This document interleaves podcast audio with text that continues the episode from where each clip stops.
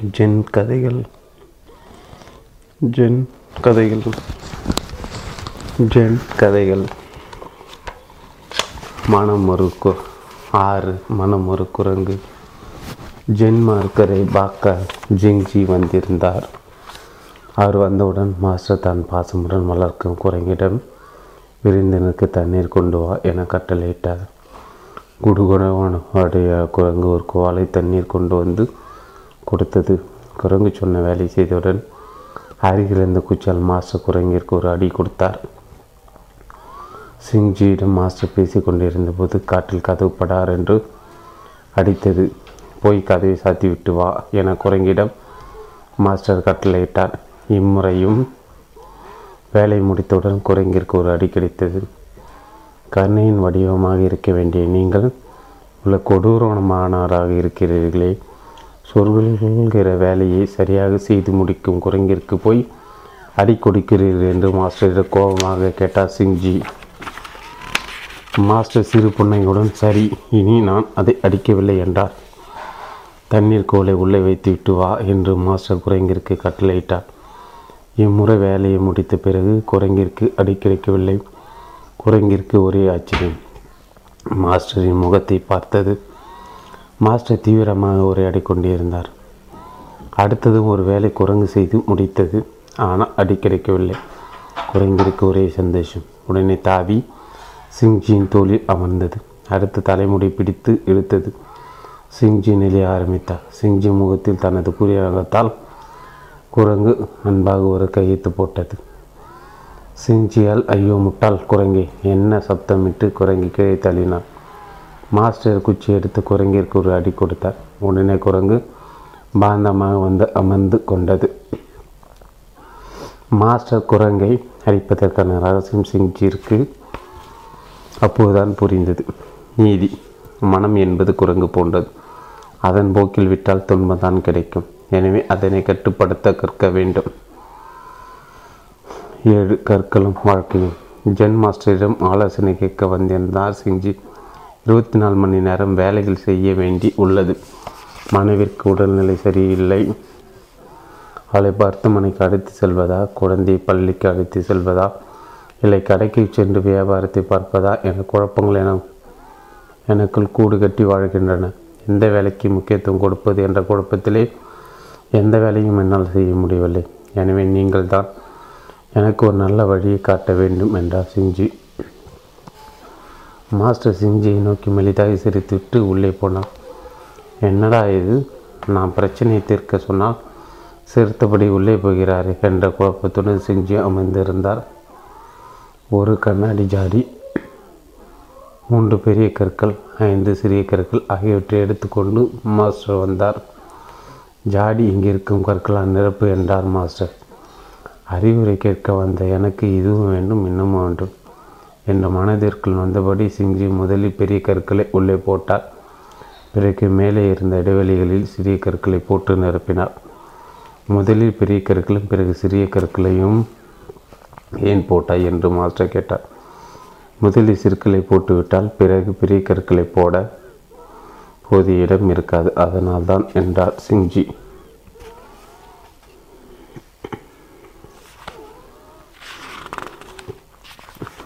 வாழ்க்கையும் அப்படிதான் இப்போது செய்யாவிட்டால் பிறகு செய்யவே முடியாத வேலைகளை உடனே செய்துவிட வேண்டும். வாழ்க்கையும் அப்படித்தான். இப்போது செய்யாவிட்டால் பிறகு செய்யவே முடியாத வேலைகளை உடனே செய்துவிட வேண்டும். என் வியாபாரத்தை எப்போது வேண்டுமானாலும் பார்த்து கொள்ளலாம். முதலில் மனைவியை மருத்துவமனைக்கு அழைத்து போ எட்டார் மாஸ்டர். தெளிவுபட்ட சிஞ்சி வீட்டிற்கு ஓடினார். நீ வேலைகள் இருந்து கொண்டே இருக்கிறது என்றால் நீங்கள் முன்னேறி கொண்டிருக்கிறீர்கள் என்று அர்த்தம்.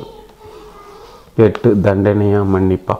பல நாடுகளிலிருந்து மாணவர்கள் தேடி வந்து அந்த ஜின் மாஸ்டரிடம் பாடம் கட்டார்கள் வகுப்பில் இருக்கும் மாணவன் ஒருவன் திருடுவதால் புகார் வந்தது.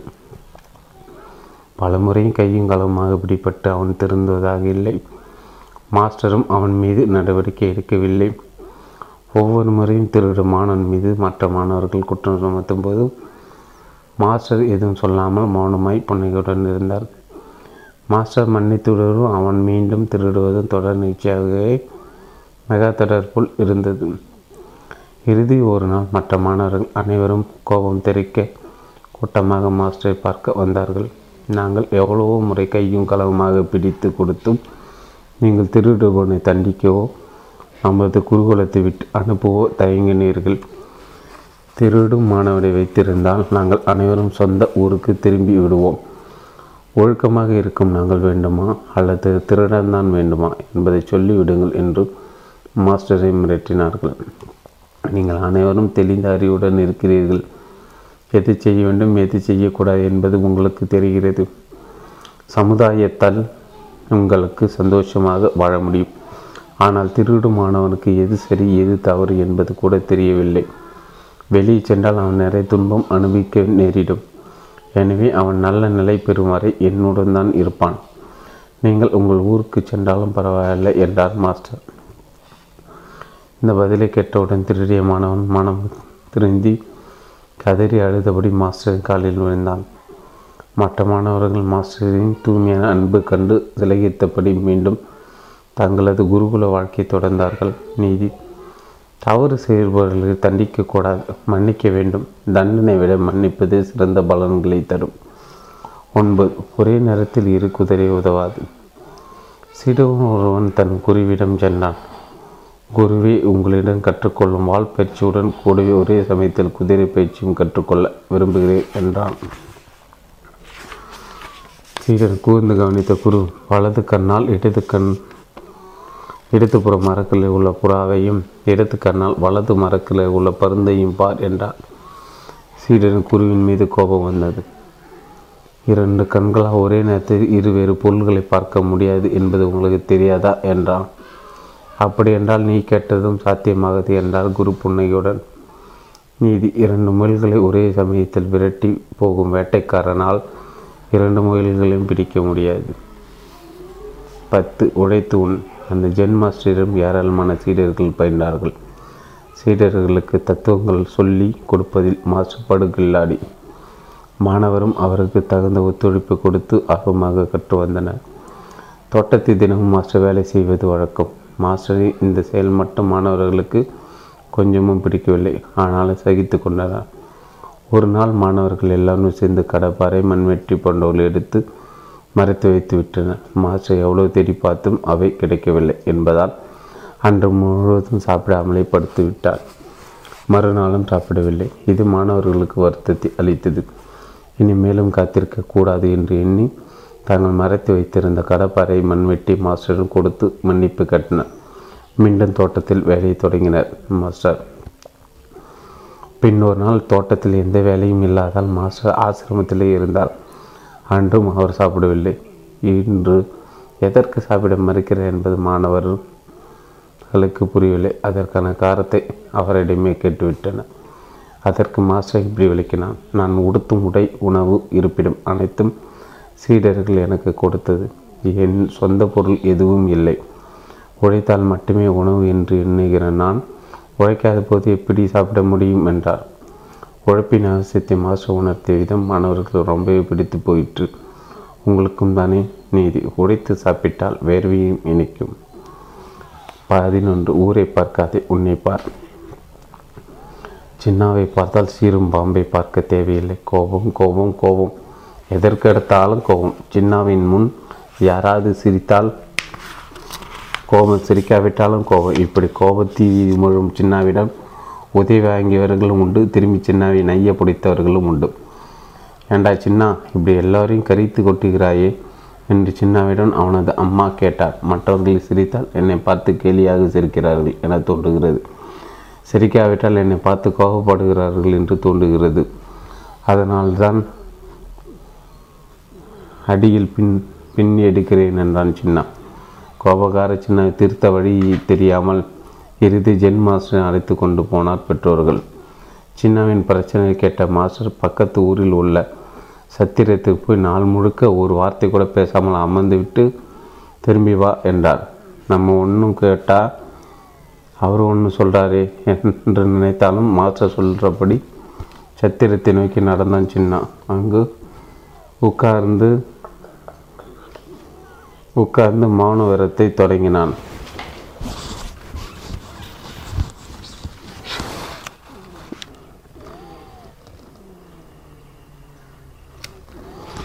நம்ம ஒன்று கேட்டால் அவர் ஒன்று சொல்கிறாரு என்று நினைத்தாலும் மாஸ்டர் சொல்கிறபடி சத்திரத்தை நோக்கி நடந்தான் சின்னா. அங்கே உட்கார்ந்து மாணவரத்தை தொடங்கினான்.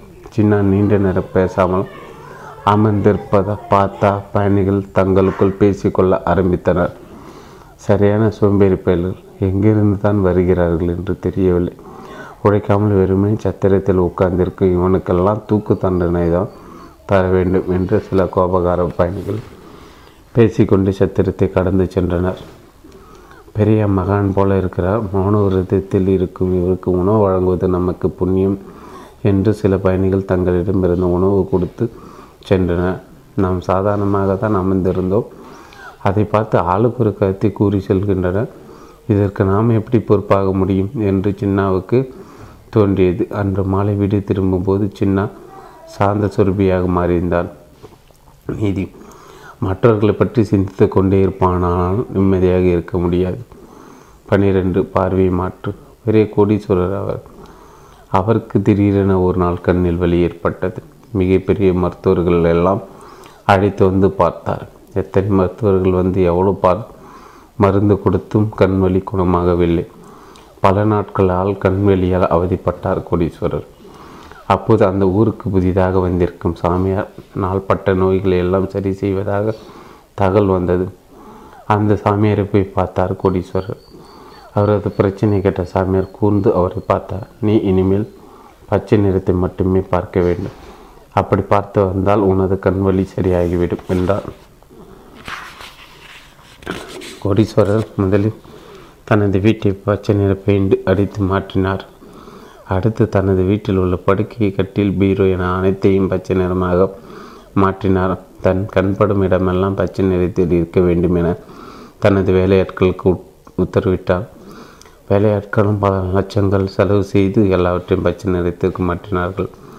இப்படியே சில நாட்கள் கழிந்தது பிறகு ஒரு நாள் சாமியார் கோடீஸ்வரர் எப்படி இருக்கிறார் என்பதை பார்ப்பதற்காக வந்தார்.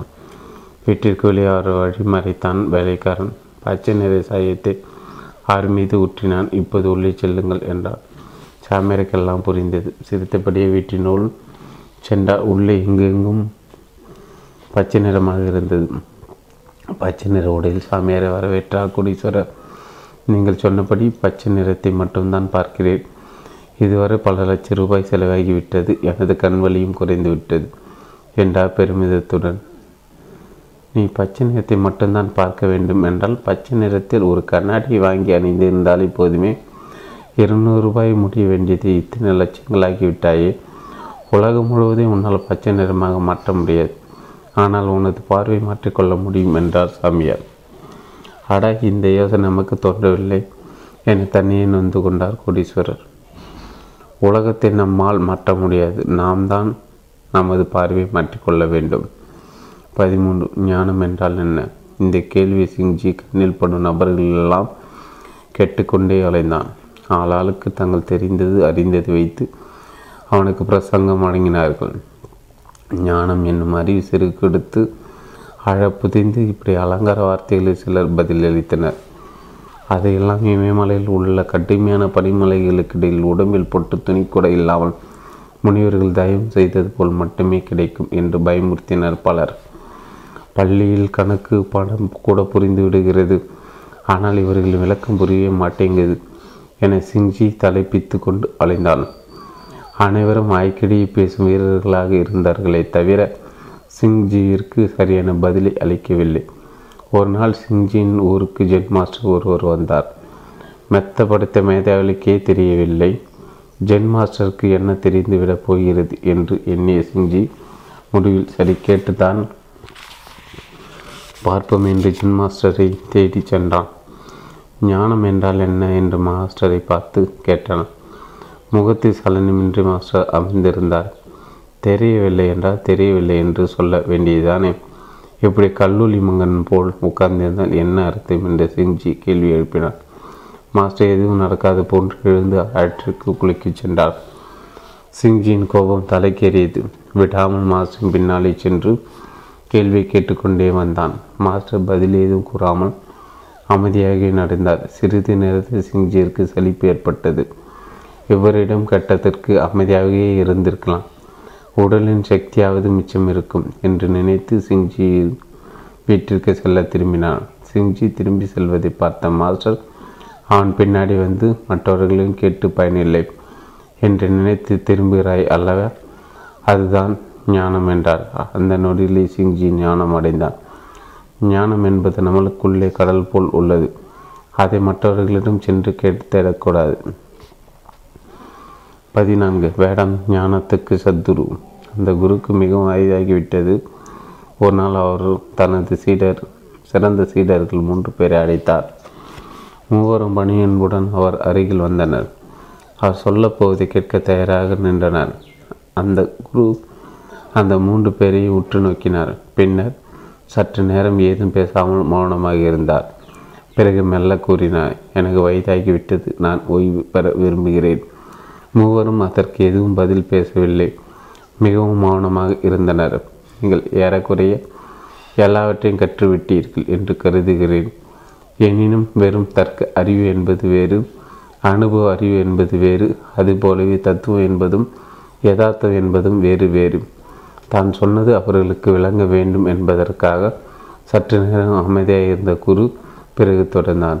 மனதின் இறை உணர்வு பெற வேண்டும். அதுதான் முக்கியமானது. அதனால் நீங்கள் மூவரும் தனித்தனியாக செல்லுங்கள். பல திசைகளிலும் ஓராண்டு பிரயாணம் செய்யுங்கள். திரும்பி வந்து உங்களுக்கு ஏற்பட்ட மின்ஞான அனுபவத்தை பற்றி என்னிடம் சொல்லுங்கள். உடனே மூவரும் புறப்பட்டனர். ஓரிடத்தில் அவர்கள் வெவ்வேறு திசைகளில் பிரிந்தனர்.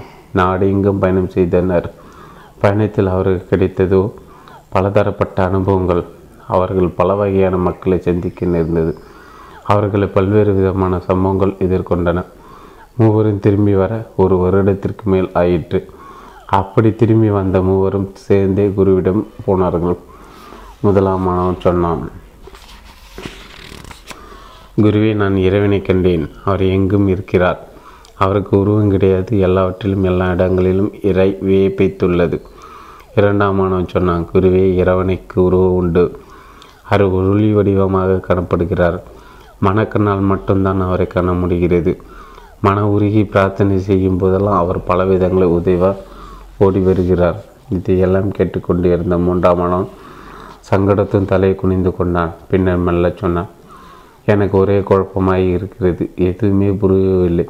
திட்டவட்டமாக இதுதான் இறைவன் என்று ஊகிக்கவோ முடிகட்டவோ என் அறிவு எனக்கு இடம் தரவில்லை என்றார்.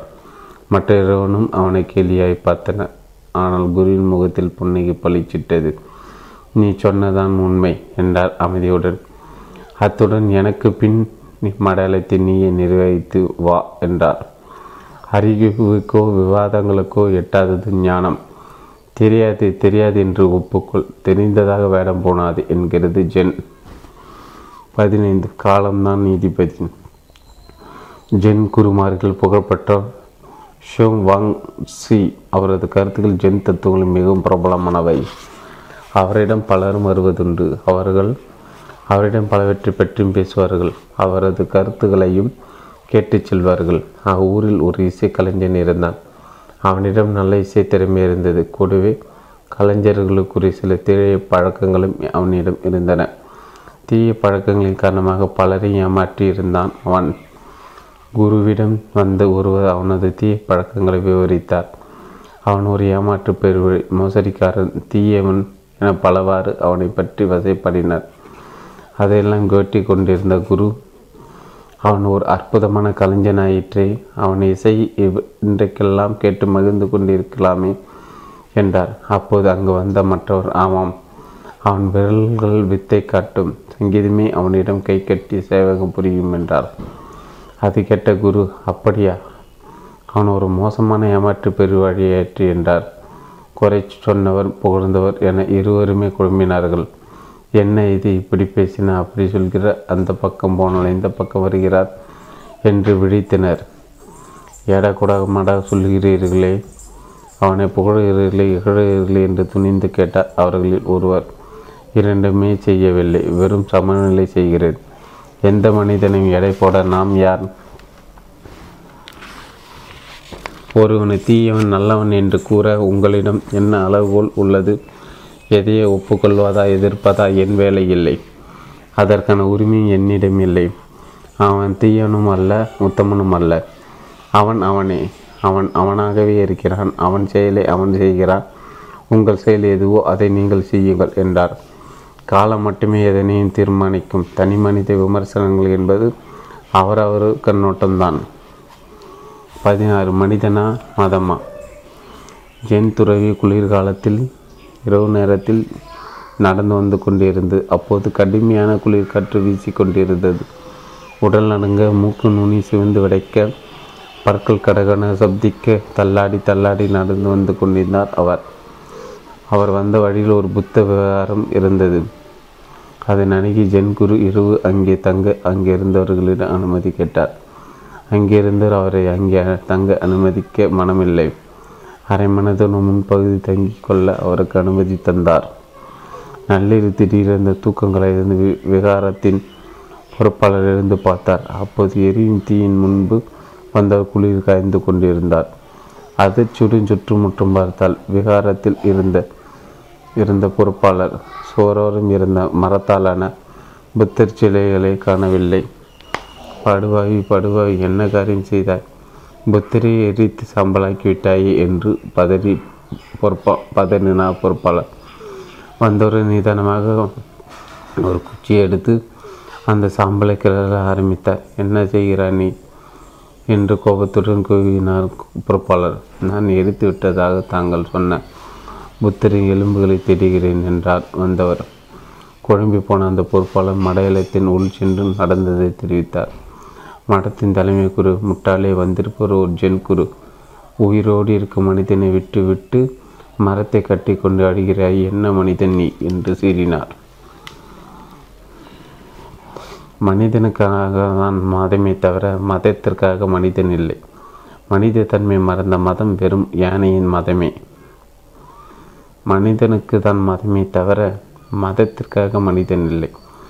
மனித தன்மை மறந்த மதம் பெரும் யானையின் மதமே. பதினேழு. எனது என்பது துன்பம். ஜின் வம்சத்தின் சேர்ந்த மன்னன் ஒருவன் இருந்தான்.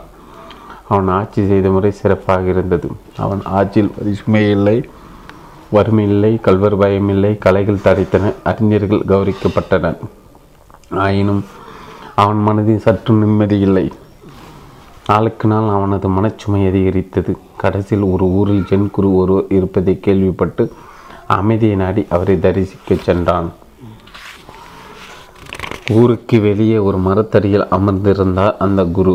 மன்னனை அன்புடன் வரவேற்ற அந்த குரு அவனிடம் விரிவாக பேசினான். அவன் மனதுயரத்தை அறிந்து கொண்டார் அரசேகரங்கள் சிவனை நடக்கின்ற ஆம் சுவாமி அதில் ஒரு குறை இல்லை. மக்கள் துயரின்றி இருக்கிறார்களா? ஆகா குறையின்றி வாழ்ந்து வருகிறார்கள். அப்படியா உனக்கு என்ன குறை? என் மனதில் கொஞ்சம் கூட அனுமதி இல்லையே என்றான் மன்னன் ஏக்கமாக. ஒன்று செய். உனது நாட்டை எனக்கு கொடுத்து விடு என்றார் குரு. இதை கேட்டு ஆச்சரியப்பட்ட மனம் எடுத்து கொள்ளுங்கள் சுவாமி என்றான். சரி நாட்டை என்னிடம் கொடுத்து விட்டாய். நீ என்ன செய்வாய்? என்று அமைதியாக கேட்டார் குரு. என் வழி செலவுக்கு கொஞ்சம் பொருள் எடுத்துக்கொண்டு எங்கேயாவது சென்று விடுவேன் என்றான் மன்னன். சற்றும் தயக்கமில்லாமல் நாட்டை எனக்கு தந்த பிறகு அதில் உள்ள கஜானா என்னுடையதானே? அதிலிருந்து பொருளை எடுக்க உனக்கு ஏது உரிமை? என்று அவனை மடக்கினார் குரு. தகித்த மன்னன் தாங்கள் சொல்வது சரிதான். நான் இப்படியே புறப்படுகிறேன் என்றான் தீர்மானமாய். எங்கு போவாய்? குரு அரசனை விடுவதாய் இல்லை. எங்காவது போய் ஏதாவது வேலை செய்து படித்துக் கொள்வேன் எதற்கும் தயாராக இருந்தான் மன்னன். அந்த வேலை என்னிடம் நீ செய்யலாமே என்றார் குரு. என் பிரதிநிதியாக இந்த நீட்டை நீயே பராமரித்து வா உன் செலவுக்கு அரண்மனை பொக்கியசிகளின் ஊதியம் பெற்றுக்கொள். எனக்கு எப்போது வசதிப்படுமோ அப்போது நான் வந்து கணக்கு வழக்குகளை சரிபார்த்து கொள்கிறேன் என்றார் சரி என்று சொல்லிவிட்டு நாடு திரும்பினான் மன்னன். இரண்டு ஆண்டுகள் ஓடின. திடீரென ஒரு நாள் குரு அவனது அரண்மனைக்கு வந்தார். மன்னன் ஓடோடி வந்து பணிந்து அவரை வரவேற்றான். குரு ஆசனத்தில் அமர்ந்தார். என்ன மன்னா எப்படி இருக்கிறது நாடு? ஆகா சுவிச்சமாய் இருக்கிறது. கணக்கு வழக்குகளை கொண்டு வருகிறேன். எல்லாம் சரியாக இருக்கின்றதா என்று நீங்களே சரிபார்த்து கொள்ளுங்கள் என்று எழுந்திருந்தான் மன்னன். கணக்குகளை கொண்டு வர எழுந்த மன்னனை கையமர்த்தி தடுத்தார் குரு. கணக்குகள் இருக்கட்டும். உன் மனநிலை எப்படி இருக்கிறது? நிம்மதியாக இருக்கிறது என்றான் அரசன். என் காரணம் புரியவில்லை மன்னனுக்கு. இதற்கு முன்பு நீ செய்த ஆட்சிக்கும் இந்த இரண்டு வருட கால ஆட்சிக்கும் ஏதாவது மாறுதல் உண்டா? குரு நிதானமாக கேட்டார். இல்லை என்றான் மன்னன் திகைப்புடன். அதே அரண்மனை அதே அதிகாரிகள் அதே பரிபாலனம். ஆனால் இப்போது உனக்கு நிம்மதி இருக்கிறது. அப்போ அது இல்லை இது ஏன்? அரசன் வழிதான் குரு விளக்கினார். அப்போது இது உன்னுடையது என்று நீ இருந்தாய். இப்போது இது வேறுடையது. நாம் வெறுமனே அவருடைய பிரதிநிதி தான் என்றிருக்கிறாய்.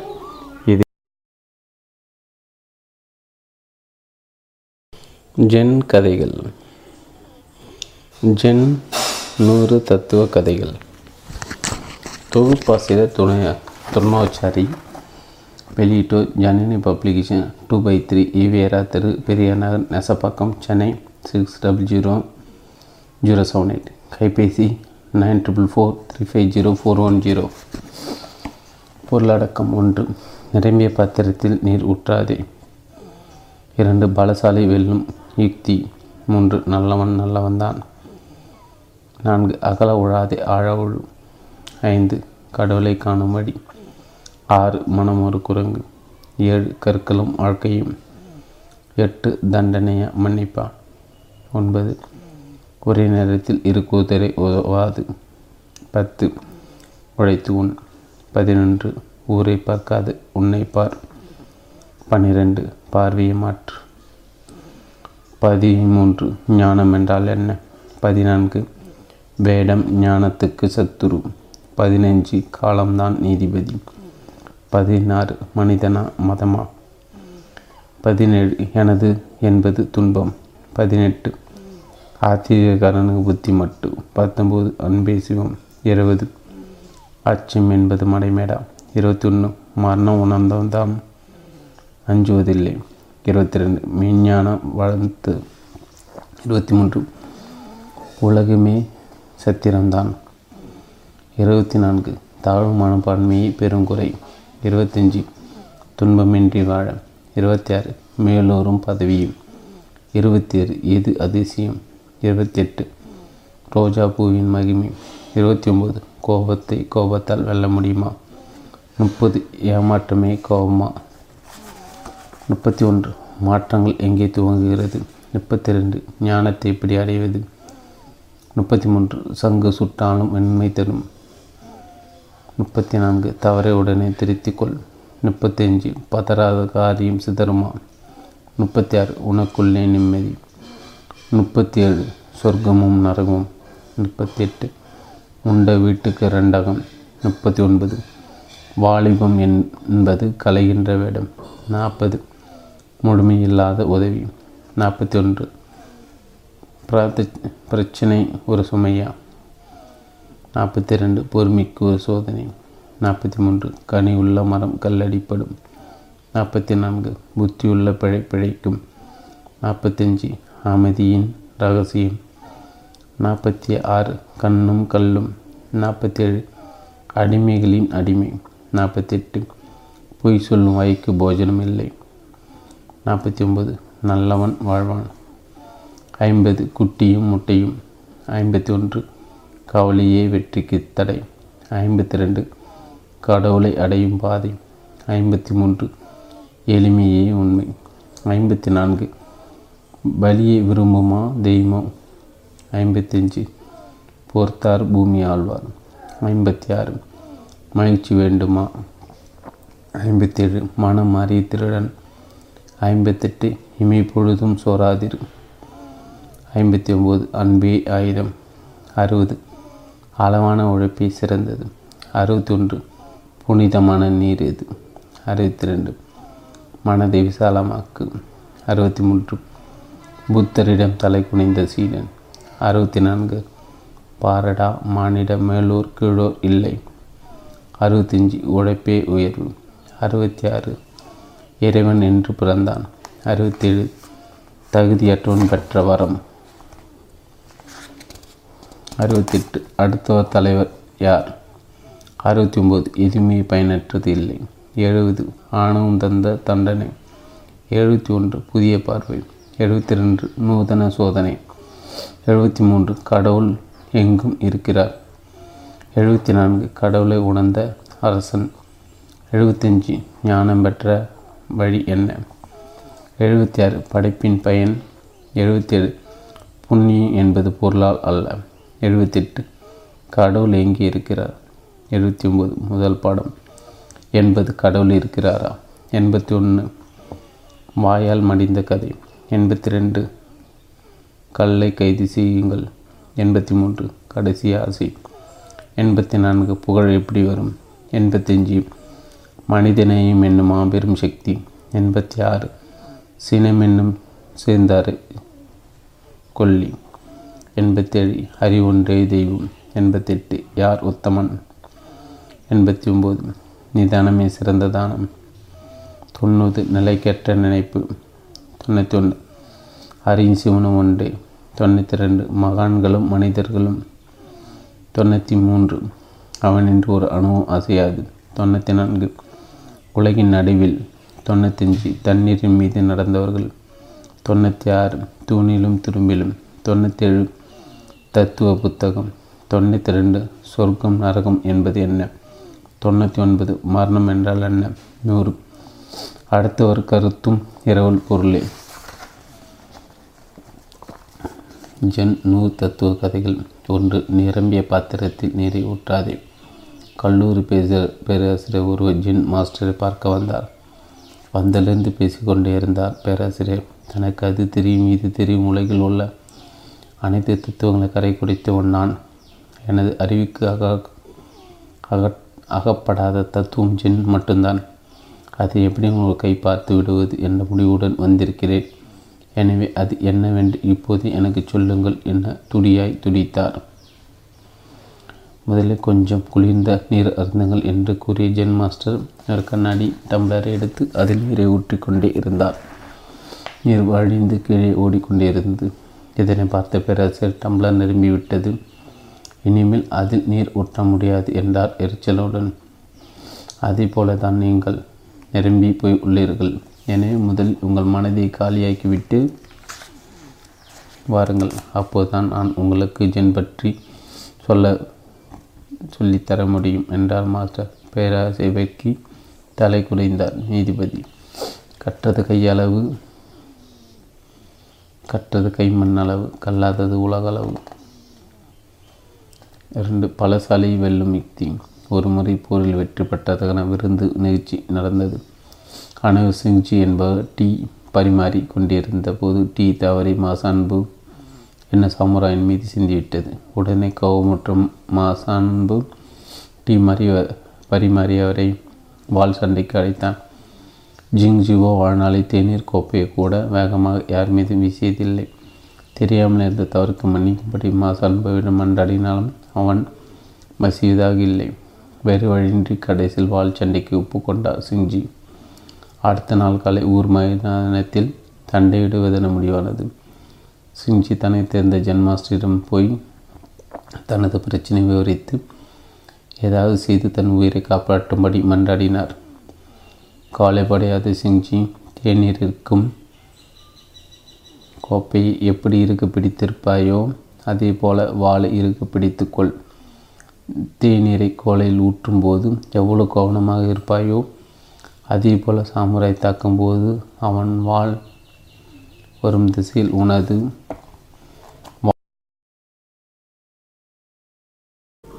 என் பிரதிநிதியாக இந்த நீட்டை நீயே பராமரித்து வா. உன் செலவுக்கு அரண்மனை பொக்கியசிலிருந்து ஊதியம் பெற்றுக்கொள். எனக்கு எப்போது வசதிப்படுமோ அப்போது நான் வந்து கணக்கு வழக்குகளை சரிபார்த்து கொள்கிறேன் என்றார். சரி என்று சொல்லிவிட்டு நாடு திரும்பினான் மன்னன். இரண்டு ஆண்டுகள் ஓடின. திடீரென ஒரு நாள் குரு அவனது அரண்மனைக்கு வந்தார். மன்னன் ஓடோடி வந்து பணிந்து அவரை வரவேற்றான். குரு ஆசனத்தில் அமர்ந்தார். என்ன மன்னா எப்படி இருக்கிறது நாடு? ஆகா சுபிச்சமாய் இருக்கிறது. கணக்கு வழக்குகளை கொண்டு வருகிறேன். எல்லாம் சரியாக இருக்கின்றதா என்று நீங்களே சரி பார்த்து கொள்ளுங்கள் என்று எழுந்திருந்தான் மன்னன். கணக்குகளை கொண்டு வர எழுந்த மன்னனை கையமர்த்தி தடுத்தார் குரு. கணக்குகள் இருக்கட்டும். உன் மனநிலை எப்படி இருக்கிறது? நிம்மதியாக இருக்கிறது என்றான் அரசன். என் காரணம் புரியவில்லை மன்னனுக்கு. இதற்கு முன்பு நீ செய்த ஆட்சிக்கும் இந்த இரண்டு வருட கால ஆட்சிக்கும் ஏதாவது மாறுதல் உண்டா? குரு நிதானமாக கேட்டார். இல்லை என்றான் மன்னன் திகைப்புடன். அதே அரண்மனை அதே அதிகாரிகள் அதே பரிபாலனம். ஆனால் இப்போது உனக்கு நிம்மதி இருக்கிறது. அப்போ அது இல்லை. இது ஏன்? அரசன் வழிதான் குரு விளக்கினார். அப்போது இது உன்னுடையது என்று நீ இருந்தாய் இப்போது இது வேறுடையது. நாம் வெறுமனே அவருடைய பிரதிநிதி தான் என்றிருக்கிறாய். இது என்னுடையது என்று நீ எண்ணிய வரையில் உன் மனம் துயரத்தால் திண்டாடியது. இது எனதில்லை என்ற எண்ணம் உனக்கு ஏற்பட்டதுமே உன் மனதின் துயரங்கள் விலகிவிட்டன. எந்த பொருளையும் என்னுடையது என்று கருதும் போதும் அதன் இன்பம் துன்பங்கள் நம்மை தாக்குகின்றன. இன்பம் லேசானது வந்த வேகத்தில் சென்றுவிடும். துன்பம் கடுமையானது அதை நம்மை மூழ்கடித்துவிடும்.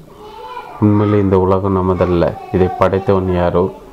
இந்த உடலும் நமதல்ல. இதை நமக்கு அளித்தவன் யாரோ? ஒருவன். ஆகவே இது எனதல்ல என்ற நினைப்புடன் நீயே அச்சு புரிந்து வா.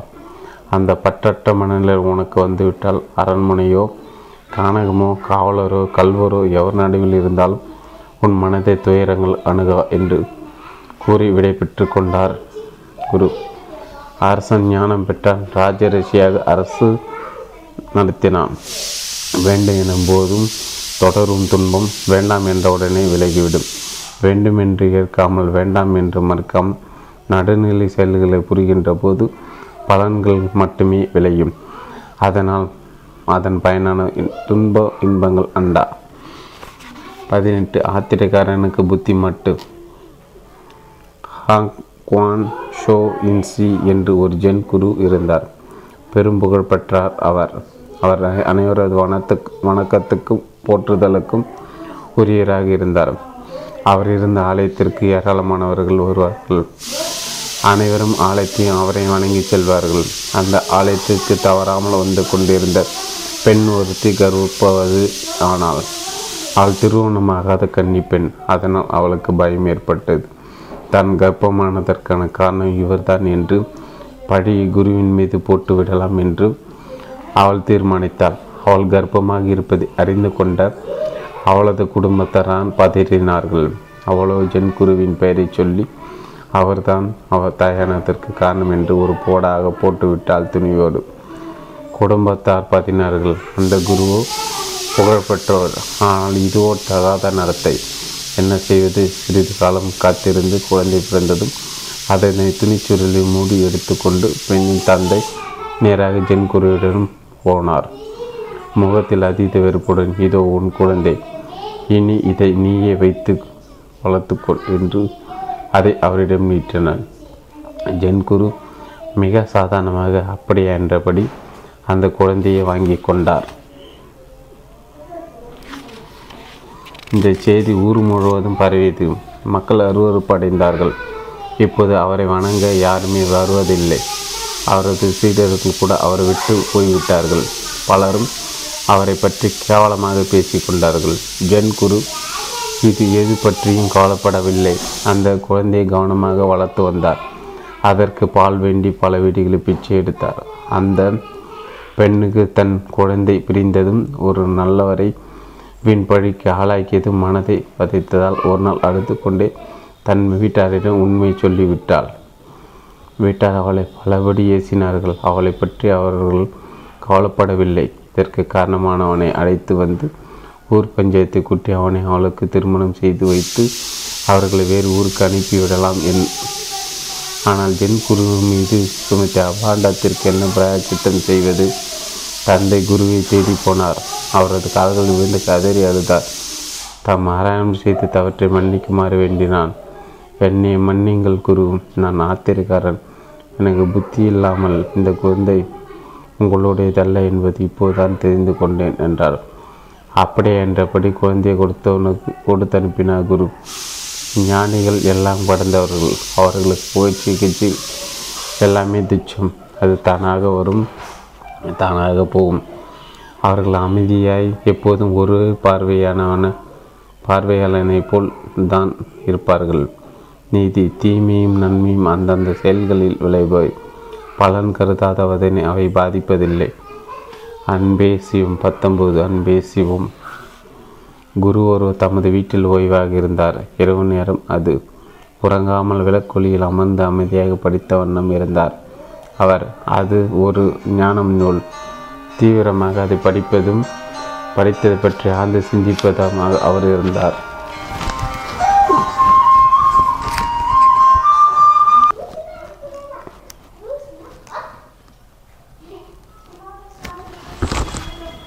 பத்தொம்போது அன்பே சிவம். குருவர் தமது வீட்டில் ஓய்வாக இருந்தார். இரவு நேரம் அது. உறங்காமல் விளக்கொலியில் அமர்ந்து அமைதியாக படித்த வண்ணம் இருந்தார் அவர். அது ஒரு ஞானம் நூல். தீவிரமாக அதை படிப்பதும் படித்ததை பற்றி ஆழ்ந்து சிந்திப்பதுமாக அவர் இருந்தார். அப்போது திருடன் ஒரு சத்தமில்லாமல் உள்ளே புகுந்தான் அவன் காலில் பட்டது எதுவோ உருண்டது. சப்தம் கேட்டு திரும்பிய குரு ஓசைப்படுத்தாதே. என் கவனம் சிதறுகிறது என்று சொல்லிவிட்டு மீண்டும் படிக்க ஆரம்பித்து விட்டார். பயந்து போன திருடன் உடனே கூறான ஒரு கத்தியை தன் இடையிலிருந்து எடுத்தான். குரு அவனை திரும்பியும் பார்க்கவில்லை. உனக்கு என்ன வேண்டும்? பணமா? அதோ அந்த இழுப்பறையில் இருக்கிறது. எடுத்துக்கொள் என்றபடி மீண்டும் தன் படைப்பில் ஆழ்ந்து போனான். கையில் கத்தியை பிடித்தபடி மூளைக்கு நகர்ந்த திருடன் இழுப்பறையில் தன் கையை வைத்தான். மெல்ல இழு. இழுப்பறை விழுந்துவிடப் போகிறது என்றார். குரு தலை நிமிராமல் அமைதியுடன் திகைத்தபடி அவரை பார்த்து கொண்டே திருடன் அதிலிருந்த மர உள்ளுரை எடுத்தான். நாளை காவலர்கள் வருவார்கள் அவர்களுக்கு வரி செலுத்த வேண்டியிருக்கும். வரியை கொடாமல் இருப்பது நல்ல குடிமகனுக்கு அழகல்ல. அதனால் அதற்கு கொஞ்சம் வைத்துவிட்டு மீதி பூராவாக எடுத்துக்கொள் என்றார் குரு. திருடன் திகைப்பு நீங்காமலே தான் எடுத்த பணத்தில் கொஞ்சத்தை வைத்துவிட்டு வாசல் நோக்கி நகர்ந்தான். கொடுத்தவனுக்கு நன்றி சொல்வதும் நல்ல பழக்கம் நன்றில்தான் நல்ல விஷயங்களை ஆரம்பமாகும் என்றார் குரு. அந்த பக்கம் திரும்பாமலே திக்கி திணறி நன்றி என்று சொல்லியபடி வெளியேறினான் திருடன். கதவை சாத்தி கொண்டு போ இல்லையில் காற்றில் விளக்கு அணைந்துவிடும் என்றார் குரு சலனமின்றி. தகிப்புடன் கதவை சாத்தி கொண்டு குழப்பத்துடன் அந்த இடத்தை விட்டு ஓடி போனான் அந்த திருடன். கொஞ்ச நாளில் அவன் பிடிப்பட்டான் அவன் எங்கெங்கு திருடான் என்ற உண்மையை காவலர்களிடம் சொன்னான். சாட்சியம் சொல்ல குருவும் அழைக்கப்பட்டார். என்னை எதற்காக அழைத்தீர்கள்? இவன் எனக்கு எந்த தீமையும் செய்யவில்லையே. இவன் அப்போது கஷ்ட திசையில் இருந்தான். அவனுக்கு பணமுடையாக இருந்ததால் நான் தான் அவனுக்கு பணம் கொடுத்து உதவி செய்தேன். என்னிடம் பணம் பெற்றுக்கொண்டு அதற்கு நன்றியும் சொல்லிவிட்டு கதையும் சாத்தி கொண்டு சென்றான் இவன். இது பற்றி அவனையே கேளுங்கள். நான் சொல்வது உண்மைதான். அப்பா என்றார் குரு அவனை பார்த்து. திருடன் கண்களில் கரகரவென கண்ணீர் வழிந்தது. தண்டனை காலம் முடிந்ததுமே அந்த திருடன் மனம் மாறி அவரது சீடனாகி விட்டான். சந்தர்ப்பதான் குற்றவாளிகளை உருவாக்குகிறது. ஆனால் அவர்கள் மனம் மாற சந்தர்ப்பங்கள் அளிக்கப்படுவதே இல்லை. அதிகாரமும் சட்டமும் செய்ய முடியாத மனமாற்றத்தை அன்பு நொடியில் செய்துவிடும். இருபது அச்சம் என்பது மடமையரா? ஒரு குரு வாழ்வீச்சில் மிகவும் வல்லவர். அதில் அவரை மிஞ்சிய வீரர்கள் அந்த நாட்டிலே இல்லை. அவரிடம் வென்றவர்கள் என்பது பல வாழ் வீரர்களுக்கு பெருமையை தந்தது. அவர் பெயர் டஜ்மோ நோ சுமி சப்பானிய மன்னர் ஷோகான் என்பவர் அந்தரங்க மெய் காவலன் அவரை நாடி வந்தான். குருவி மன்னரை சேர்ந்தவர் அனைவரும் அரச உட்பட தங்களிடம் வித்தை கற்று கற்றவர்கள்தான் நான் மட்டும் தங்களிடம் பயிலாதவன். அந்த குறையை தாங்கள் தீர்க்க வேண்டும் என்று விரும்புகிறேன் என்றான் பணிவருடன் வீரனின் பணிவியைக் கண்டு குரு மிகவும் மகிழ்ந்தார். நல்லது இளைஞனே. ஆனால் உன்னை பார்த்தால் வால் போரில் நிகரற்றவனாக தெரிகிறது என்றார் சந்தேகத்துடன். இல்லை குருவி மறுத்தான் வீரன். வீரனை என் கண்கள் எதையும் ஆழ ஊடுருவி பார்க்கக்கூடியவையாக இருக்கின்றன. அவை உன்னிடம் அபார வித்தை இருப்பதையே காட்டுகின்றன என்றார். குரு சந்தேகமாகலாத குரலில் இதுவரை தான் யாரிடம் வாழ்வித்து பயின்றது இல்லை என்று அடித்து பேசினான் வந்த இளைஞன். குரு அவனை சிறிது நேரம் வாழ் சண்டையில் ஈடுபடுத்தினார் நீ சொன்னது உண்மைதான் இளைஞனே. உன்னிடம் பயிற்சி இல்லை. ஆனால் வேறு ஏதோ ஒரு சக்தி உன்னிடம் உன்னை அறியாமல் உள்ளது. சொல் உன்னை பற்றி. என் சிறு வயது முதல் மரணமயம் கூடாது என்று எனக்கு போதிக்கப்பட்டது. பெரும் போராட்டம் நிகழ்த்தியதால் நான் எனக்கு இருந்த மரண பயத்தை வென்றேன். கத்தி சண்டை செய்வனுக்கு இருக்க வேண்டிய பிரதான குணமே அதுதான். வாழ்வீரன் என்பதன் சிகரம் மரணம் பயம் இன்மைதான் அதுவே உன்னிடம் இருக்கும்போது உனக்கு வேறு பயிற்சி தேவையில்லை. உன் வழியில் உனக்கு நீயே குரு என்று பாராட்டினார் குரு. நீ மருந்து கடை வைத்திருந்தால் சாப்பாட்டுக்கு தனியாக சாப்பாட்டு கடை வைக்க வேண்டியதில்லை. மருந்து கடை ஒழுங்காக கவனித்தால் போதும். அந்த வருமான அந்த வருமானத்தை சாப்பாடு வாங்கி கொள்ளலாம். அத்தியாயம் இருபத்தி ஒன்று. மரணம் உணர்ந்தவன் அஞ்சுவதில்லை. ஒரு ஜென் குரு தன் சீடருடன் மலைப்பகுதியில் வந்து வந் வந்து கொண்டிருந்தார். அப்போது திடீரென்று கால்கிட்டேறி கீழே விழுந்த அவர் ஆ உதவி உதவி என்று கூவினார். அவருடைய சீடர் உடனே ஓடிச் சென்று அவருக்கு பக்கத்தில் தாமும் படுத்து கொண்டான். படுத்து கொண்டார். உரி சிரித்தபடி எழுந்து மிகவும் சரி. நீ விழுந்திருந்தால் நானும் இதை தான் செய்திருப்பேன் என்றார். விழுவது எழுவது இரண்டுக்கு ஒரே சக்தி தான் தேவை. விழுந்தது தானே அழவும் தெரியும். எவரும் எவரையும் தூக்குவதும் இல்லை தூக்க வேண்டியதும் இல்லை என்கிறது ஜென்கு. விழுவது எழுவது இரண்டிற்கு ஒரே சக்தி தான் தேவை. விழுந்தவனுக்கு தானே அழவும் தெரியும். எவரும் தூக்குவதும் இல்லை தூக்க வேண்டியதும் இல்லை என்கிறது ஜென். அவரவருக்கு அவரவர் கையே விளக்கு என்பது ஜென் சித்தாந்தம். அவரவருக்கு அவரவர் கையே விளக்கு என்பது ஜென் சித்தாந்தம். மரணமயம் என்பதே மரணத்தை வாழ்வின் எதிரியாக பாவிப்பதால் மரணபயம் என்பது மரணத்தின் வாழ்வியாக வாழ்வின் எதிரியாக பாவிப்பதான் வாழ்வு என்பதே ஆசைகள் என்பதுதான். ஆசைகள் துறைந்தால் மரணத்தை வாழ்வின் ஒரு ஒரு அங்கமாகவே கருதுவார். அப்படிப்பட்டவர் என் நிலையிலும் அஞ்சுவதில்லை. இருபத்தி ரெண்டு மெய்யான வாழ்த்து. ஜென் மாஸ்டர் நடைப்பயணமாக ஒரு புதிய ஊருக்கு சென்றார். அந்த ஊரின் மிகப்பெரிய செல்வந்தர் மாஸ்டரை அன்போடு வரவேற்றார். ஜென் மாஸ்டருக்கும் அவரது சிஷியர்களுக்கும் விருந்து அளித்தார் செல்வந்தர். விருந்து முடித்தவுடன் மாஸ்டரிடம் வந்த செல்வர் எனது குடும்ப தலைமுறை தலைமுறையாக சந்தோஷமாக வாழ வாழ்த்துக்கள் என்றார் முதலில் தாத்தா இறக்க வேண்டும் அடுத்தது மகன் இறக்க வேண்டும் பிறகு பேரன் இறக்க வேண்டும் என்று ஆசை வழங்கினார் மாஸ்டர். செல்வந்தருக்கு பேரதிர்ச்சி வாழ்த்து சொன்னால் இவர் எப்படி அபச குணமாக சொல்கிறீர்களே என்று வருத்தத்துடன் கேட்டார். உனது குடும்பம் பல்லாண்டு காலம் சந்தோஷமாக இருக்கத்தான் ஆசை வாழ்கிறேன். தந்தை உயிரோடு இருக்கும்போது மக இறந்த போது எவ்வளோ பெரிய சோகத்தை உண்டாக்கும் தெரியுமா? அந்த தலைமுறை முழுவதும் சோகத்தால் ஆழ்ந்துவிடும். தந்தை இறந்த பிறகு மகன் இருப்பதுதான் இயற்கை நீதி. எனவே தான் அவ்வாறு நிகழ வாழ்த்தினேன் என்றார் மாஸ்டர். மாஸ்டரின் நல்ல எண்ணத்தை உணர்ந்து கொண்டு அவரிடம் ஆசைப்பட்டார் செல்வந்தர். சோகத்தின் பெரிய சோகம் புத்திர சோகம். இருபத்தி மூணு உலகமே சத்திரந்தான் ஜென் மாஸ்டர் ஒரு நடைப்பயணமாக ஒரு நாட்டிற்கு சென்றார். அவரது போதனைகளை கேட்ட மக்கள் அவரை வானளவு புகழ்ந்தார்கள். இதை கேள்விப்பட்ட மன்னன் அவரை தனது மாளிகைக்கு வருமாறு அழைத்தான். மாஸ்டர் வருவாக ஒப்புக்கொண்டார். அவர் எவ வரும் தினம் மாளிகை அலங்கரப்படுத்தி அமர்க்கலமாய் வைத்திருந்தான் மன்னன். மாஸ்டர் மாளிகைக்கு வந்தார். மன்னன் கம்பீரமாய் பெருமிதத்துடன் மாஸ்டரை வரவேற்றான். மன்னரை பார்த்த மாஸ்டர் ஓ நீங்கள் தான் இந்த சத்திரத்தின் உரிமையாளரா? என்று கேட்டார். இவ்வளோ பெரிய மாளிகையை போய் சத்திரம் என்கிறாரே என்று மன்னருக்கு கடுமையான கோபம் வந்தது. எண்ணின கோபத்தை அடக்கி கொண்டு மாஸ்டருக்கு மாளிகை சுற்றி கட்டியவர் தாங்கள் நான் தாங்களுக்கு நான் என்ன செய்ய வேண்டும்?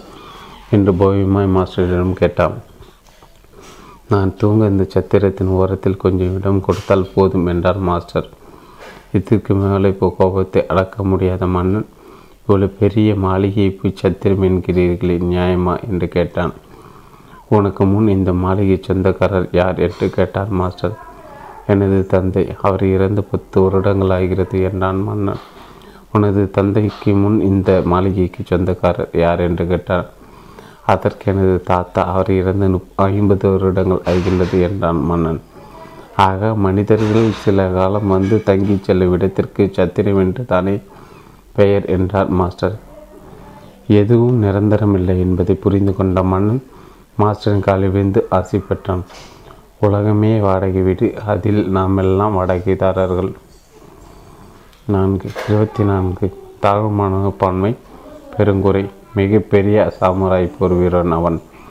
பல போர் முனைகளை கண்டவன். பல மன்னர்களை தனது புஜ புஜ பலத்தாலும் வாழ்வீச்சாலும் தோல்வி உற செய்து அவர்களை வாழ்முனையில் சிறைப்பிடித்தவன் இவன். தலைமை படை வருகிறது என்ற தகவல் வந்தாலே போதும் எதிரி நாட்டு மன்னர்கள் சரணடைந்து கப்பம் கட்டி விடுவார்கள் அகில உலகமெங்கும் அவனது வீரத்தை பார்த்து பயந்து நடுங்கினார்கள். அவனது வீரத்தை போற்றி புலம்போ புலவர்கள் பாடல் ஈற்றினர் அப்படிப்பட்டவன் ஜென் மாஸ்டரை பார்த்து ஆசி பெற வந்தான். மாஸ்டர் ஆசிரமத்தில் வந்த உடனே சாமுராய் வீரனுக்குள்ள தாழ்வு மனப்பான்மை பயமும் உண்டானது. மாஸ்டர் தெய்வீக முகத்தை பார்த்தவுடன் ஆனது தாழ்வமான பணம் பயமும் இன்னும் அதிகரித்து மாஸ்டரிடம் ஆசை பெற்ற பிறகு வாழ்வில் பலமுறை மரணத்தின் விளிம்பு வரை சென்று திரும்பியிருக்கிறேன். அப்போதெல்லாம் ஏற்படாத பயலும் உங்களை பார்த்ததும் ஏன் ஏற்பட்டது? எத்தனையோ சக்கரவர்த்திகளை கண்டும் ஏற்படாத தாழ்வுமான பன்மை இங்கே வந்ததும் எனக்கு ஏன் ஏற்பட்டது? என்று மாஸ்டரிடம் கேட்டான். போர் வீரன் மாஸ்டரின் முகத்தில் மெல்லிய புன்னகை பட இருந்தது கொஞ்சம் வெளியே வா என்று சாமுராய் வீரனை அழைத்து கொண்டு வெளியே சென்றார். அங்கே உயர்ந்த நீண்ட நெடிய மரமும் அதன் அருகில் சிறிய மரமும் ஒன்று இருந்தது. இதோ இந்த இரண்டு மரங்களும் பல வருடங்களாக இங்கே தான் ஆசிரமத்துக்கு அருகிலே இருக்கின்றன. இந்த சிறிய மரம் என்னிடம் வந்து பெரிய மரத்தை விட நான் சிறியதாக இருக்கிறேன் என்று தாழ்வுமான பன்மை கேட்கவில்லை. ஏன் என்று மாஸ்டர் கேட்டார். ஏனென்றால் அவைகள் அவைகளால் தங்களுக்குள் ஒப்பிட்டு பார்க்க முடியாது என்றான் வீரன். அதே போல தான் உனது பிரச்சனையும் என்றான். மற்றவர்களுடன் ஒப்பிடும்போது நமக்குள் தாழ்மான பன்மை வருத்தம் தான் உண்டாகும். மற்றவர்களுடன் ஒப்பிடும்போது நமக்குள் தாழ்வுமான பன்மையை வருத்தம் தான் உண்டாகும். இருபத்தஞ்சி துன்பமின்றி வாழ. ஜென் மாஸ்டர் தனது சேசியர்களுடன் காட்டாற்றில் குளித்து கொண்டிருந்தார் திடீரென நீரின் வேகம் அளவும் அதிகரிக்க தொடங்கியது. நடு ஆற்றில் குளித்து கொண்டிருந்த மாஸ்டர் நீர் அலைக்காக தூக்கி கொண்டு சென்றது. மாஸ்டர் ஆற்றோடு போவதை கண்ட சிஷியர்கள் குய்யோ முறையே என்று சத்தம் போட்டுக்கொண்டே ஆற்றோரத்தில் நீரின் போக்கிலே ஓடினார்கள். ஆற்று வெள்ளத்தில் மாஸ்டர் எந்த ஒரு கூச்சலும் இடாமல் ஆற்றோடு போய்கொண்டே இருந்தார். காட்டாறு மலையிலிருந்து அருவியாக விழுவிடும் வந்தது. மலைந்து நீருடன் மாஸ்டரும் கீழே வந்தார் மாஸ்டர் விழுந்து செத்துவிட்டார் என்று நினைத்து சிஷியர்கள் பாத்திரப்படி கீழே அடங்கி ஓடினார். ஆனால் மாஸ்டர் எந்த ஒரு சிராய்வும் இன்றி சிரித்தபடி எழுந்து வந்தார். சிஷியர்கள் ஆச்சரியமோ ஆச்சரியம். எவ்வளவு உயரத்தில் இருந்தும் விழுந்தும் எந்த ஒரு பாதிப்பும் இன்றி வருவதற்கு என் என்ன மந்திரம் சொன்னீர்கள் என்று மாஸ்டர் கேட்டனர். மந்திரமில்லை தந்திரமில்லை. நீ அடுத்து கொண்டு சென்றவுடன் எந்த ஒரு எதிர்பார்ப்பும் காட்டாமல் என்னை முழுவதுமாக ஆற்றிடம் ஒப்படைத்து விட்டேன். ஆற்று வெள்ளத்தில் செல்லும் மீன்கள் தூசுகள் போல நானும் ஆற்றின் ஒரு அங்கமாகிவிட்டேன். இதனால் ஆறும் தன் விருப்பம் போல என்னை புரட்டியது சுழற்றியது இறுதியில் பத்திரமாக கீழே கொண்டு வந்து விட்டது என்றார் மாஸ்டர். நீதி. எந்த ஒரு எதிர்ப்பும் காட்டாமல் வாழ்க்கையிடம் நம்மை ஒப்படைத்து விட்டால் துன்பமின்றி வாழலாம். எந்த ஒரு எதிர்ப்பும் காட்டாமல் வாழ்க்கையிடம் நம்மை ஒப்படைத்து விட்டால் துன்பமின்றி வாழலாம். இருபத்தாறு மேலோரும் பதவியும். சீன நாட்டு ஞானியர்கள் ஒருவராக சுவாங்கே விளங்கினார். எங்கே சென்றாலும் அவருக்கு பெருமதிப்பு இருந்தது. பதவியிலும் பொருளிலும் நாட்டமில்லாதவராக அவர் இருந்தார். ஒரு சமயம் அவர் லியாங் நாட்டிற்கு வருகை தந்தார். அந்த நாட்டு முதலமைச்சர் கிளாட் செய்யிடம் சிலர் அரசரை சந்தித்து உங்களுக்கு பதவி பரவி சுவாங்கு வந்திருக்கிற கவனமாக இருங்கள் என்றார். இது உண்மையா என்பதை அறிய விரும்பினார் அமைச்சர். சுவாங்கே சந்தித்தார் நான் கேட்ட செய்தி உண்மைதானா என்று அவர் கேட்டார். சுவாங்கே சிரித்து கொண்டே ஃபீனிக்ஸ் பறவை உமக்கு தெரியுமா? அது ஊதுங் மரத்தை தவிர வேறு மரங்களில் அமராது. மூங்கில் பழம் கிடைத்தால் சாப்பிடும் இல்லையில் வேறு பழத்தை சாப்பிடாது. தூய்மையான நீரை பருகுமே தவிர வேறு நீரை பருகாது. இத்தகைய ஃபீனிக்ஸ் பறவை தென்கடலிருந்து வடகடலை நோக்கி பறந்து சென்றது. அதன் எதிரில் ஒரு ஆந்தை வந்தது. ஆந்தையின் வாயில் அழுகி போன எலி ஒன்று இருந்தது ஃபீனிக்ஸ் பறவை பார்த்ததும் ஆந்தை ஐயோ நம் அழுகி போன எலி பறித்து கொள்வதற்காக வந்துள்ளது. அதை எதிர்த்து நம்மால் போராட முடியாது. என்ன செய்வது என்று கலங்கியது. என்ன நான் சொல்வது உனக்கு விளங்குகிறதா? என்று கேட்டார். பதவி அழுகி போன எலி போன்றது. பெரியோர்கள் ஃபீனிக்ஸ் பறவை போன்றவர்கள்.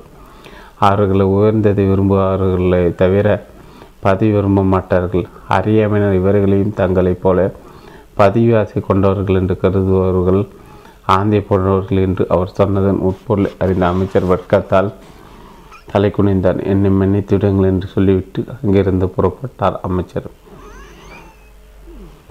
நீதி புலி பசித்தாலும் புல்லை தின்னாது. இருபத்தி ஏது அதிசயம். இரண்டு ஜென் மாஸ்டரிடம் சிஷியர்கள் பேசிக் கொண்டிருந்தனர். அகிரா என்ற சிண்ட தனது மாஸ்டரின் அருமை பிறைகளை எல்லாம் விளக்கினான். எங்கள் மாஸ்டர் மாயாஜாலங்களில் மன்னன். ஆற்றின் நீ ஆற்று நீர் மேல் நடப்பார் காற்றில் பறப்பார் தீயிலே குளிப்பார். புயலை எதிர்ப்பார் இப்படி பல அதிசயங்களை செய்வார். உங்கள் மாஸ்டர் என்ன செய்வார் என்று அகிரா ஜிங்ஜியிடம் கேட்டான். சிங்ஜி எனது மாஸ்டர் ஆற்று நீரில் குறிப்பாக காற்று சுவாசிப்பார் நீ தீயை பயன்படுத்தி சமைப்பார். புயலை கண்டால் மடலைத்து ஒளிந்து கொள்வார். நீ சொல்வது போதையெல்லாம் எதுவும் செய்வதில்லை. எதற்கும் அவருக்கு எந்த மாயஜாலம் தெரியும் என விசாரித்து விட்டு வருகிறேன் என்றான். அடுத்த நாள் அகிராம் சிங்ஜியை சந்தித்து கொண்டிருந்தார். எங்கள் மாஸ்டரிடம் உங்களுக்கு தெரியும் மாயஜால அதிசயங்கள் செய்ய தெரியும் என்று கேட்டேன். அதிசயங்கள் எதுவும் நிகழ்த்தாமல் சாதாரணமாக இருப்பதுதான் எனது அதிசயம் என்று மாஸ்டர் சொன்னார் என்றான் சிங்ஜி. சாதாரண மனிதனாகவே இரு. அதுதான் உன்னை அசாதாரணமானவாக மாற்றும். இருபத்தெட்டு. ரோஜா பூவின் மகிமை. அந்த நகரத்தின் இராணுவ தலைவன் சிங்ஜி தனது கம்பீரமும் போர்த்திறனும் அவனுக்கு மிகுந்த மரியாதையை தந்தது. பல நாட்டு அரசர்கள் கிரீடங்களை தனது காலடியில் விழ வைத்தவன் சிங்ஜி. இப்படி அவனது வீரத்தீர செயல்களை எல்லாம் விவரித்தால் அது அனுமாரின் வாளை போல நின்று கொண்டே போகும். அப்படிப்பட்ட சிங்ஜி வருத்தம் கலத்த முகத்துடன் கடங்கிய கசங்கிய உடை அணிந்து ஒரு நாள் ஜென் மாஸ்டரை பார்க்க வந்தான். மாஸ்டர் இந்த உலகமே என்னை கண்டு பயந்து நடுங்கிறது எல்லாரும் எனக்கு மிகுந்த மரியாதை அளிக்கிறார்கள். ஆனால் என்று கூறி சிறு இடைவெளி விட்டு குலுங்கி குலுங்கி அழுதான் சிங்ஜி. எனது மனைவி என்னை மதிப்பதே இல்லை. அவள் உடல் முழுவதும் தங்க நகைகளாக பூட்டியுள்ளேன். அவளுக்கென ஆயிரக்கணக்கான விலை உயர்த்த பட்டு ஆடைகளை வாங்கி கொடுத்துள்ளேன். பிரம்மாண்டமான மாலைகளை கட்டி கொடுத்து விட்டுள்ளேன். இவ்வளவு செய்தும் அவள் என்னை ஏளனமாக பார்த்து சிரிக்கிறாள். என் சொல் பேச்சு கேட்பதே இல்லை. சாம்பாரில் உப்பையும் ரசத்தில் காரத்தையும் கொட்டி விடுகிறாள். அருகில் சென்றாலே கோபத்தில் கத்துகிறாள். இப்படி அவள் கொடுக்கும் துன்பல்களுக்கு அளவே இல்லை என்று கூறி சிஞ்சி முக்கிய சிந்தினான். உனது மனைவிக்கு இத்தனை பொருட்களை வாங்கி கொடுத்திருக்கிறாயே? என்றாவது ஒரு ரோஜா பூ வாங்கி கொடுத்திருக்கிறாயா? என்று ஜென் மாஸ்டர் கேட்டார். இல்லை என்று தலையாட்டினான் சிங்ஜி என்று வீட்டுக்கு செல்லும் ஒரு ரோஜா பூ வாங்கி கொண்டு போய் உனது மனைவியிடம் அன்பாக கொடு. அது போதும். உனது மனைவி நீ கிழிந்த கோட்டை தாண்ட மாட்டாள் என்றார் மாஸ்டர். ஏதாவது மந்திரம் தந்திரம் செய்து மை கொடுத்து எனது மனைவி வசியம் செய்ய சொல்லி தருவார் என்று பார்த்தால் இவர் ஒரு ரோஜா பூ போதும் என்கிறாரே என்று மனதிற்குள் நினைத்து கொண்ட சிங்ஜி வேறு வழியின்றி சரி என்று தலையாட்டினான். வைர ஆபரணங்களுக்கு கூட மயங்காத ராட்சசி அவள் இன்று ரோஜா பூ வாங்கி கொண்டு போனால் என்ன செய்வா போகிறாளோ என்று பயந்தபடி ரோஜா பூவை மனைவிடம் கொடுத்தான் சிங்ஜி. என்ன ஆச்சரியம் சிங்ஜியின் மனைவி ரோஜாவை வாங்கி தலையில் வைத்துக்கொண்டு வெட்கப்பட்டு கொண்டு சிரித்தாள். சிங்ஜி அன்பாக உபசரித்தல். அரிசி உணவு பரிமாறினாள் சிங்ஜி